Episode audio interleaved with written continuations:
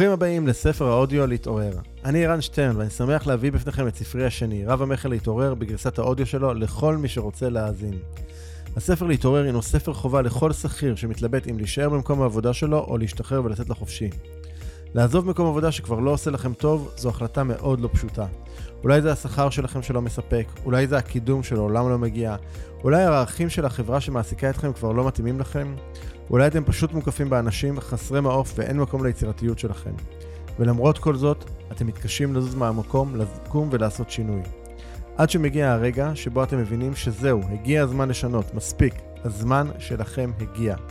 אז אם גם הזמן שלכם הגיע, הספר הזה נועד לכם. להתעורר יחשוף אתכם שלב אחר שלב לעולם שלם שלא הכרתם, עולם חדש של הזדמנויות עצומות, אשר מאפשרות לכם לחדול מכל מה שלא מתאים לכם יותר, ולחיות בדיוק את החיים שרציתם. הספר מדריך צעד אחר צעד מה אפשר לעשות היום, מחר, וכשנתקלים בקשיים ומכשולים בדרך. יתגלו בפניכם אסטרטגיות, כיוונים וכלים מעשיים ליצירת הכנסות חדשות החל ממחר בבוקר, שאינן תלויות רק במקום העבודה שלכם. ההתפתחות בדרך החדשה תהיה בהירה ומובנת יותר. ואם כבר קיבלתם השראה ואתם רוצים להתעורר לחיים החדשים שלכם ומחפשים את העזרה לעשות את זה, אני מזמין אתכם לתאם איתנו שיחת בהירות. בשיחה הזו נעזור לכם להתמקד ולהבין כיצד לקדם את השינוי בחייכם. לתיאום השיחה ייכנסו לאתר ערנסטרן.co.il/doingchange אני חוזר, ערנסטרן.co.il/doingchange ועכשיו אנחנו נכנסים מיד לפרק. האזנה נעימה.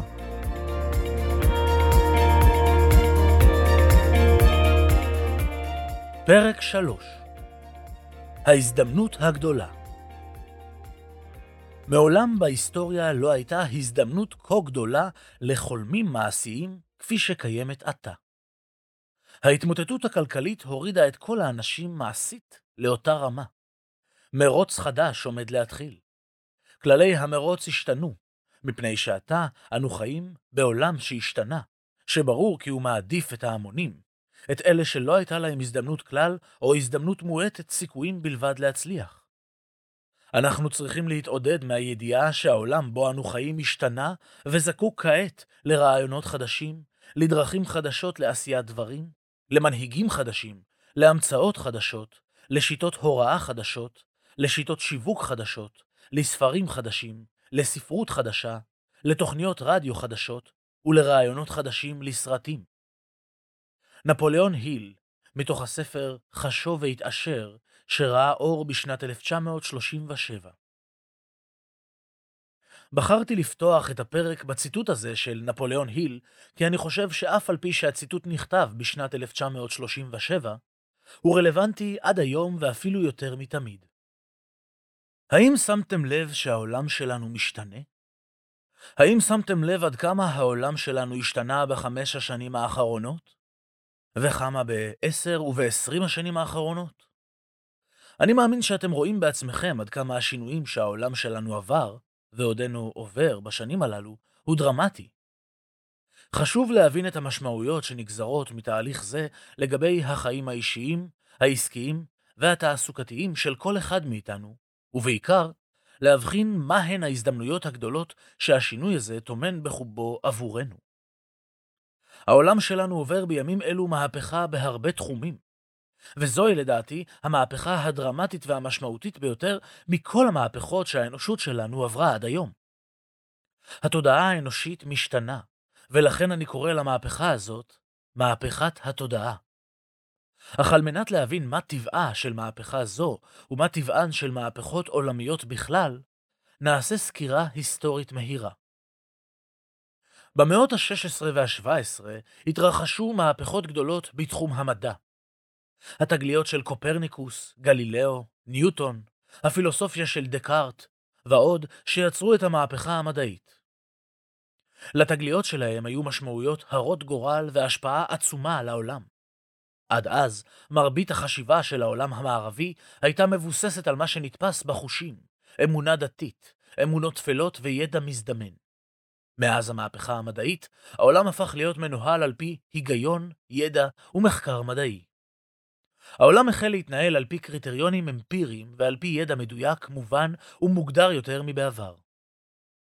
התגליות המדעיות של גלילאו, ניוטון והאחרים הכינו את הקרקע למדע המודרני כפי שאנו מכירים אותו כיום.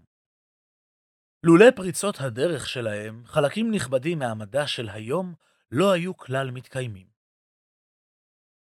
המהפכה התעשייתית, 1760 עד 1840, העבירה את העולם מייצור שמבוסס על עבודת כפיים, ליצור המבוסס על מכונות, ולאפשרויות חדשות של ייצור המוני. זה היה דבר מהפכני והשפעתו על האנושות הייתה עצומה. המהפכה התעשייתית העלתה את רמת החיים של מיליוני אנשים בעולם. בעבור חלק מהארצות שהיו שרויות עד אז בחרפת רעב, המהפכה התעשייתית פתרה את הבעיה הזאת בעזרת תיעוש החקלאות וייצור המזון, והיכולת לשנע מוצרים במהירות וביעילות. הרכבות, דרכי התחבורה החדשות, שינו את פני העולם. מבחינה כלכלית, המהפכה הזאת התעלתה מעל לכל הציפיות והתחזיות שהכלכלנים דאז יכלו בכלל להעלות בדעתם. המהפכה הגדולה הבאה שרובנו חווינו כבר בעצמנו היא מהפכת המידע, 1980 עד 2000, שכללה את כניסת המחשב האישי לכל בית, התחברות של כל בית לרשת האינטרנט, ובהמשך גם דרך המכשירים הסלולריים והסמארטפונים.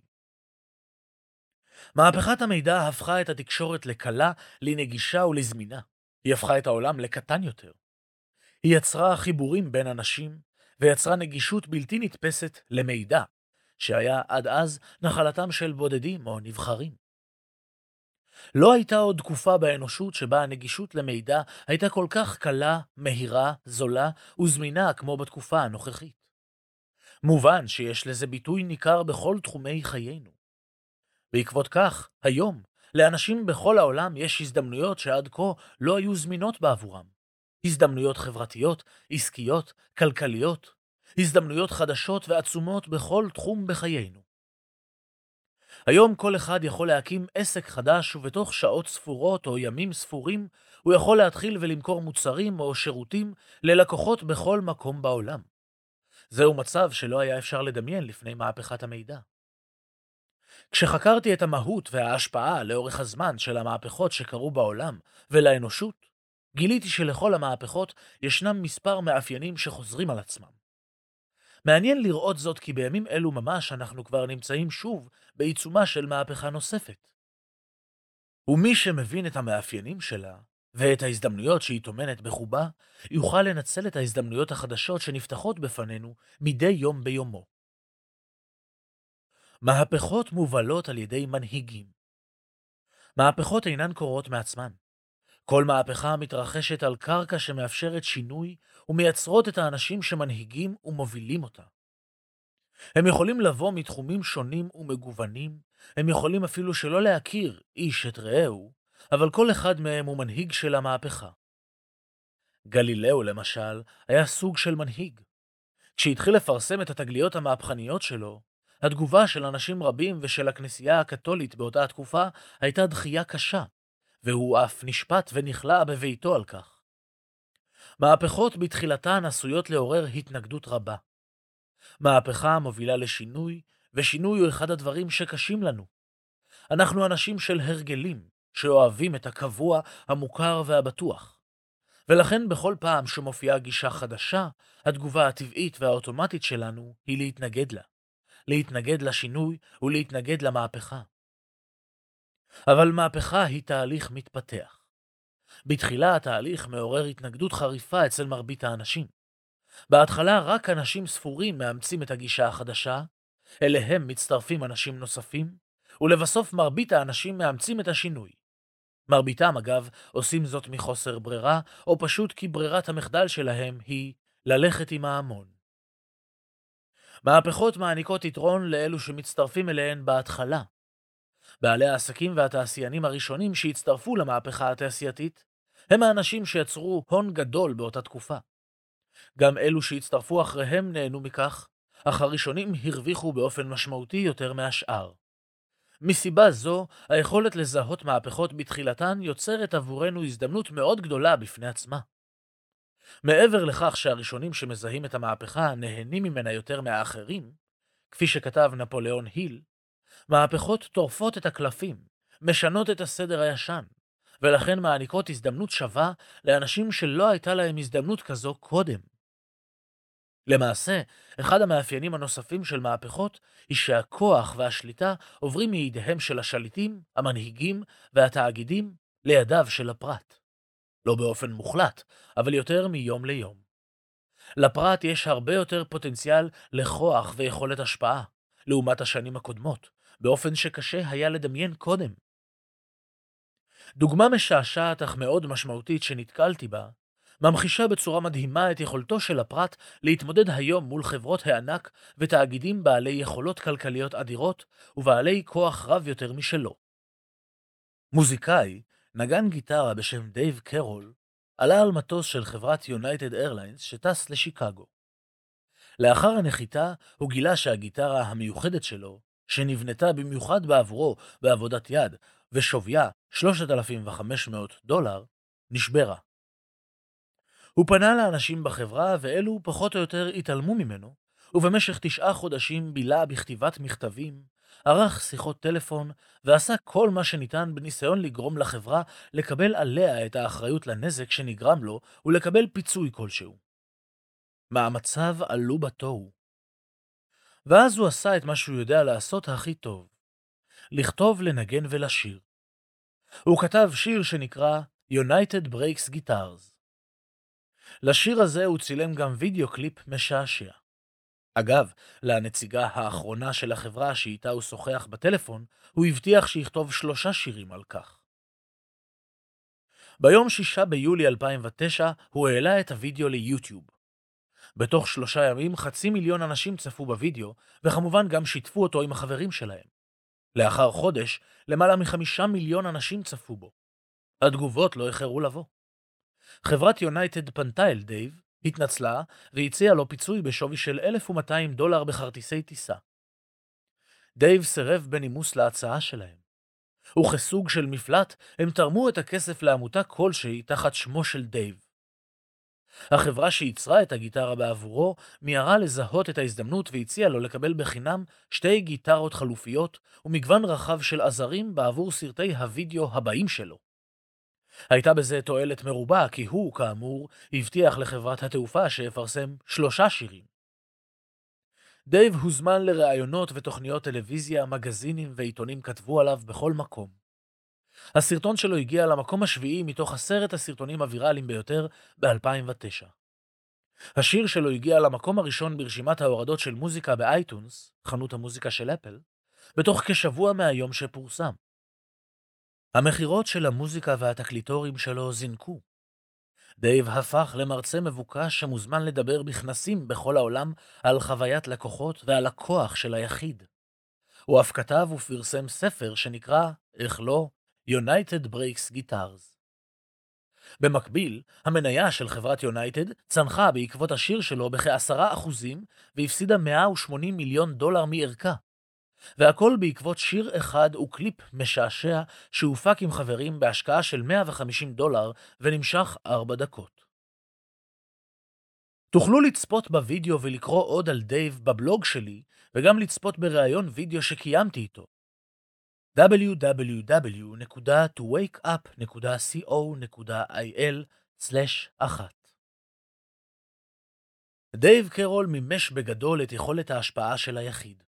בעיניי הוא מנהיג ומורה דרך לחברות על האופן שבו הן צריכות להתייחס ללקוחות שלהן, ולאופן שבו שירות לקוחות צריך לפעול בימינו.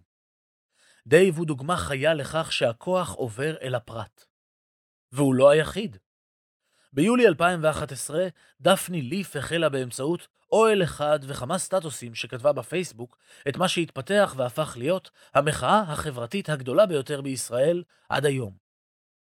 פייסבוק היה המצע שדרכו החלה מהפכת האביב הערבי במצרים ובמדינות ערב נוספות. לאדם כיחיד יש היום יותר כוח ויכולת השפעה מאשר אי פעם בעבר, ולא רק על עצמו, אלא גם על העולם כולו. מהפכות יוצרות שינוי דרמטי באיכות החיים של אנשים. כל מהפכה שהאנושות עברה עד היום הביאה איתה גם שינוי ברמת החיים וצמיחה כלכלית משמעותית. מערכות הבריאות השתפרו לאין ארוך, תוחלת החיים עולה בהתמדה, היכולות הכלכליות של האנשים משתפרות, תרבות הפנאי צומחת, ואיכות החיים עולה. הסיבה שאני כל כך נרגש ומלא אופטימיות לגבי המהפכות הללו, היא כי אני מאמין בכל ליבי שכל מאפייני המהפכות שציינתי כאן, רלוונטיים גם לעידן שלנו ולתקופה שלנו. אנו חיים בעידן שבו מתרחשת לדעתי אחת המהפכות החשובות יותר שהאנושות תעבור. למהפכה הזאת עדיין אין שם רשמי. שמה יתהווה מתוך חוכמת ההמון, או אולי היסטוריון ימציא אותו בעוד חמש או עשר שנים. בינתיים אני קורא לה מהפכת התודעה. הסימנים של מהפכה זו מתגלים בתהליכים שונים שמתרחשים ברחבי העולם. החל מהמחאה החברתית שהחלה בקיץ 2011, דרך המחאה המקבילה שקרתה בוול סטריט בארצות הברית ובמדינות נוספות, וכלה בהפיכות שקרו בכמה מדינות ערב. ניתן לראות את ההשפעה של מהפכת התודעה כמעט בכל מקום בעולם. בכל העולם אנשים הופכים להיות מודעים יותר לכוחם, לרצונם להתפתח ולהשיג יותר, לתשוקה שלהם למימוש ולהגשמה. אני מאמין שמהפכת התודעה למעשה מסמנת את סיומה של תקופה אחרת שמסתיימת עכשיו, תקופת ההישרדות. משחר ההיסטוריה, אנשים היו עסוקים בהישרדות. זה לא אומר שאין עדיין אנשים שעסוקים בהישרדות היומיומית הזאת, אבל מרבית בני העולם המערבי, כמוני וכמו האנשים שקוראים ספר זה, אינם עסוקים בהישרדות היומיומית כפי שהיה בעבר. אני חושב שאנחנו עוברים לעידן חדש, עידן של הגשמה ומימוש. להלן פירמידה. בבסיס הפירמידה, צרכים פיזיולוגיים. מעל, ביטחון. מעל, אהבה ושייכות. מעל, כבוד והערכה. ובקצה הפירמידה, מימוש עצמי. האם אתם מכירים את פירמידת הצרכים של מאסלו? מאסלו טוען שברמת הצרכים הבסיסית שלנו כבני אדם, נמצאים הצרכים הפיזיולוגיים שלנו. אכילה, שינה, היגיינה וכדומה. וצרכים אלו חייבים להיות ממומשים בעבורנו כבני אדם, כדי שנמשיך לשאוף לצרכים הבאים מעליהם. ביטחון, קורת גג, פרנסה ובגדים. בהמשך נמצא את הצרכים הגבוהים יותר של אהבה ושייכות, ומעליהם את הכבוד והערכה. בראש פירמידת הצרכים של מאסלו נמצאים הצרכים הגבוהים ביותר שלנו כבני אדם. הצורך בהגשמה ומימוש. הבחנה מעניינת בנוגע לפירמידת הצרכים של מאסלו היא שבארבעת הצרכים הבסיסיים הראשונים ניתן לראות משהו משותף. אלו צרכים הנובעים מחוסר שמבקש להתמלא, אנו נשאף להשיגם כל עוד הם יהיו חסרים לנו. כלומר, כל עוד נרגיש כי חסרה לנו אהבה, נפעל להשיגה. אם חסר לנו ביטחון, נפעל להשיגו. אך מהרגע שהשגנו אהבה או ביטחון, הם כבר לא יחסרו לנו ולא נפעל עוד להשיגם. כל ארבעת הצרכים הראשונים נובעים מחוסר, אך השלב החמישי, הצורך במימוש עצמי והגשמה, הוא צורך שונה. זהו צורך שגם אם ימולא, תמשיך להתקיים בו שאיפה לשלב הבא. אין זה משנה כמה השגנו בחיינו וכמה הגשמנו, תמיד נשאף למימוש עצמי ולהגשמה נוספים ברמה הבאה. זהו כוח מאוד משמעותי שמאפיין אותנו, שמניע ומקדם אותנו כבני אדם. אנשים רבים נוטים להגדיר את עצמם רק דרך הגוף הפיזי שלהם כבני אדם. אך האמת היא שאנחנו לא הגוף שלנו. למעשה אנחנו סוג של ישות רוחנית, נפש, נשמה, איך שלא תבחרו לקרוא לזה, אנחנו ישות רוחנית אשר גרה בגוף פיזי. והחלק הרוחני הזה שלנו תמיד רוצה לצמוח ולהתפתח. החלק הרוחני שבתוכנו תמיד רוצה להתפתח ולגדול. זהו חלק מההוויה שלנו, מהרגע שנולדנו ועד לרגע שבו נמות. החלק הזה שבנו ישאף תמיד להגשמה, מימוש, התפתחות וגדילה. הנה שאלה שאני מזמין אתכם לענות עליה בכנות. האם אתם מרגישים שאתם מממשים ומגשימים את עצמכם היום? אני מאמין שבאנו לעולם לא כדי לשרוד או כדי לסבול. להפך, באנו לעולם בשביל להתפתח, לגדול ולצמוח. הצורך הרוחני הזה תמיד קיים ללא קשר לתוצאות שכבר השגנו. אנו תמיד נרצה את השלב הבא. בתוכניות ובסדנאות שאני מנחה לרוב, אני פוגש בכל פעם אנשים מצליחים מאוד, שעשו דברים מדהימים בחיים שלהם, והם עדיין מגיעים ללמוד, להתפתח ולצמוח, כי הם רוצים ושואפים להגיע לשלב הבא שלהם. זהו חלק מהמרכיב הרוחני שקיים אצלנו. זוהי הדרך שלנו להשפיע על העולם. אנו נמצאים בעידן חדש, בתקופה שבה יותר ויותר אנשים מחפשים להבין ולדייק את הייעוד שלהם, מהי הגדולה שטמונה בהם, וכיצד לממש ולהגשים אותם בחייהם. מהפכת התודעה מביאה איתה עוד שינוי משמעותי הנוגע למוטיבציות שלנו לפעול. בעוד שבעבר, על מנת לשרת את הצרכים הבסיסיים יותר שלנו, היינו מסתפקים בשכר גבוה, בסמלי סטטוס ובפינוקים שונים ומשונים שיספקו את האגו שלנו, כיום, אלו לא תמיד מספקים לאנשים מוטיבציה גבוהה די הצורך. כשלושה חודשים לפני שעזבתי את עבודתי כשכיר באינטל, קיבלתי העלאת שכר מאוד משמעותית, אופציות ובונוס גבוה של יותר מ-100 אלף שקלים. כשזה קרה, בתוכי כבר ידעתי שלא אמשיך לעבוד בחברה. כבר התחלתי לתכנן את העזיבה שלי ואת העסק שרציתי להקים. אף על פי שהשתכרתי מצוין ואף יותר מכך, ולאחר שקיבלתי את העלאת השכר, ולמרות הבונוס הגבוה והמאוד מפתה שקיבלתי, כל אלו לא הספיקו על מנת לשנות את ההחלטה שלי לעזוב ולהקים עסק משלי. עסק שבו אוכל להגיע למימוש עצמי ולהגשמה. מספר סקרים ומחקרים שנערכו הראו שבמצב שבו אנשים צריכים לבחור בין שני תפקידים או עבודות שונות, כאשר תפקיד אחד הינו בעל משמעות רבה בעבורם, והשני בעל משמעות פחותה עבורם, הם יבחרו בתפקיד שבו ירגישו את המשמעות. וזה קורה גם אם התגמול הכספי שלהם יהיה נמוך יותר, לעומת התפקיד השני שבו יחוו פחות משמעות. אנשים מוכנים להרוויח פחות כדי להשיג לעצמם משהו עם משמעות. זהו העידן החדש שנכנסנו אליו, זוהי אחת המשמעויות של מהפכת התודעה. לחיות מתוך משמעות. כיום, יותר מתמיד, יותר ויותר אנשים מטפסים במעלה פירמידת הצרכים של מאסלו אל השלב החמישי. הצרכים ההישרדותיים שלהם כבר מולאו, והם פחות מוטרדים מכך, וזה מאפשר להם פניות לצרכים הגבוהים יותר. לחלק לא קטן מן האנשים, גם הצרכים הגבוהים יותר של אהבה ושייכות וכבוד והערכה מולאו גם הם, לפחות באופן חלקי. והדבר מאפשר ליותר אנשים היום להיות עסוקים בשאלות הקשורות לצורך הגבוה יותר של מימוש והגשמה. וישנם גם אנשים שבעבורם הצורך במימוש והגשמה הוא כה משמעותי וחזק, שהם כבר עוקפים את השלבים הבסיסיים יותר, ופועלים להגשמה שלהם, ומתוך כך גם זוכים בשלבים המוקדמים יותר בפירמידת הצרכים. אגב, גם אנשים שחיים ברובד הנמוך יותר, ההישרדותי של מאסלו, חשים צורך עז לממש ולהגשים את עצמם. הם מן הסתם חווים את החיים כקשים, מתסכלים, לא מספקים, וחיים מתוך תחושה של החמצה ובזבוז. למעשה, מי שמממש ומגשים את עצמו, יגלה שהוא אינו חי מתוך הישרדות. כלומר, העובדה שאני כאדם מממש ומגשים את עצמי, גורמת לכל חוויות החיים שלי להיות זורמת יותר, קלה ומדויקת.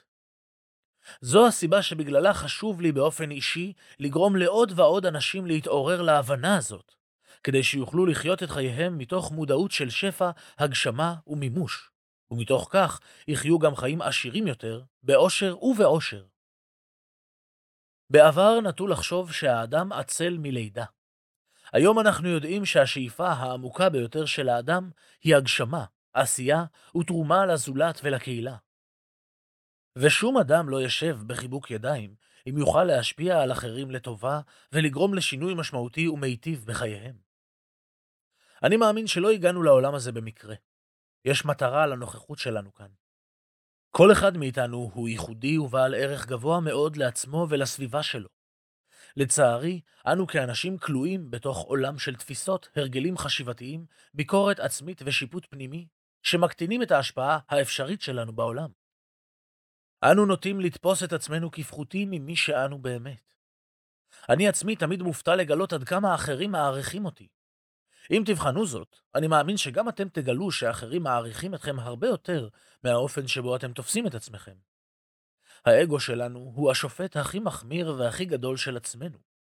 זהו נושא מרכזי מאוד ביכולת שלנו להגשים את עצמנו, ולכן כמובן עוד ארחיב על כך בהמשך.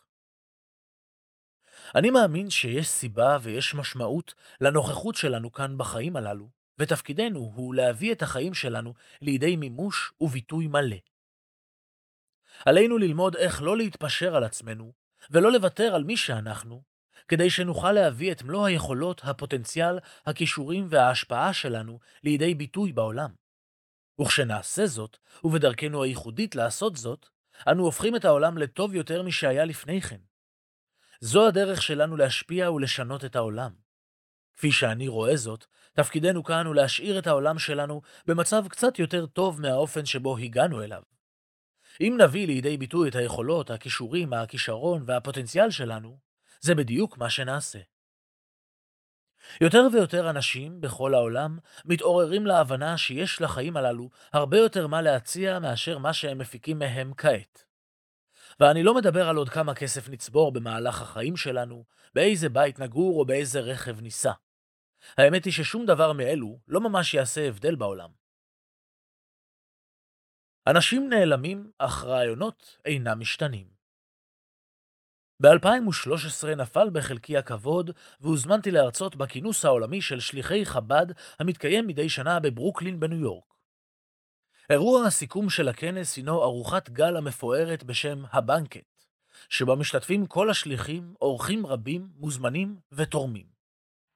באירוע זה הוקרן גם סרטון קצר של הרבי מלובביץ', שבו הוא דיבר על כך שלמעשה רעיונות אינם משתנים.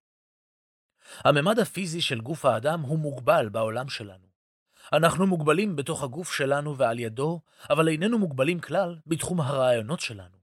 למעשה, הרעיונות שלנו הם חוצי גבולות וחוצי ממדים פיזיים. ומה שנשאר כאן לאחר לכתנו הוא המורשת שלנו, הרעיונות שהשארנו והדברים שיצרנו. אלו יישארו בעולם עוד הרבה לאחר לכתנו. אם נבחן מה קרה בתנועת חב"ד ב-20 השנים לאחר פטירתו של הרבי מלובביץ', ניתן לראות בכך הוכחה ניצחת לעיקרון הזה. תנועת חב"ד ופעילות השליחים שלה בכל העולם גדלו בכ-600 אחוזים מאז לכתו של הרבי. כשמבינים לעומק את המשמעויות הללו, אין ספק שהרבי עוד חי. הרעיונות שלו חיים ונושמים, גדלים ומתעצמים מיום ליום. מה שיעשה הבדל, לא רק בחיים שלנו, אלא בעולם כולו, הוא מה שנשאיר אחרינו.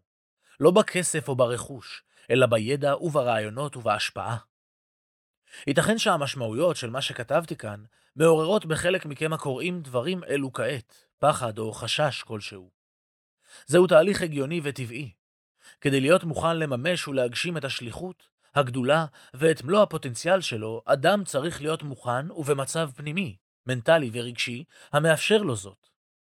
אנשים שהצרכים הבסיסיים לפי מאסלו עדיין לא מולאו אצלם, או לא סופקו במידה מסוימת, יהיה קשה להם לחשוב על הגשמה ומימוש ולעסוק בהם.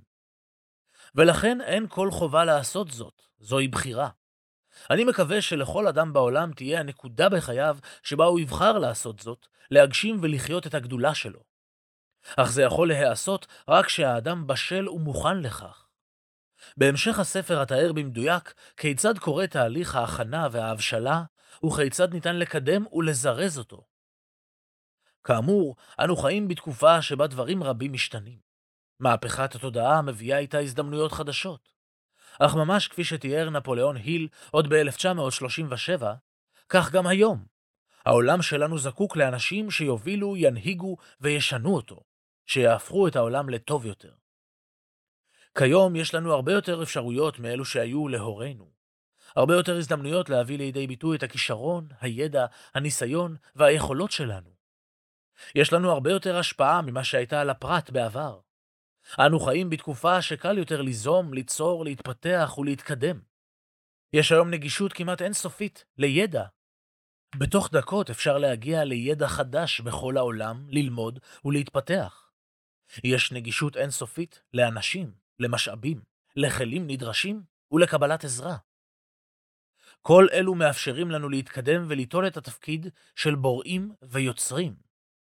אנשים שמנהיגים ומובילים, אנשים שמשנים את העולם מתוך כך שמביאים לידי ביטוי את מלוא הפוטנציאל שלהם. ברוכים הבאים אל המהפכה החדשה. ציטוט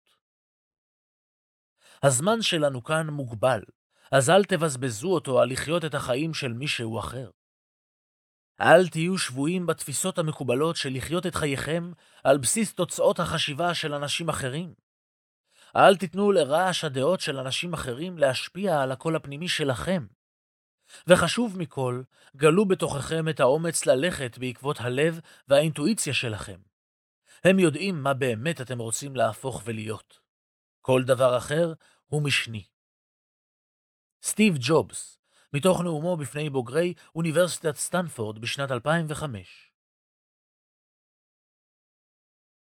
לצאת לפעולה הסתכלו על פירמידת הצרכים של מאסלו וזהו את עצמכם בתוכה. באיזה שלב של הפירמידה אתם נמצאים? מה חשוב לכם בחיים? מה הייתם רוצים לממש ולהגשים? תארו בכתב כיצד נראים חייכם לאחר שהגשמתם ומימשתם את הדברים החשובים לכם. אני ממליץ בחום לשתף את התיאור שכתבתם עם בן או בת הזוג שלכם ולרתום אותו לתהליך שאתם עוברים. היכנסו לאתר הספר בכתובת www.towakeup.co.il והורידו בחינם את חוברת העבודה הנלווית לספר עם התרגולים המעשיים על מנת ליישם את מה שאתם קוראים.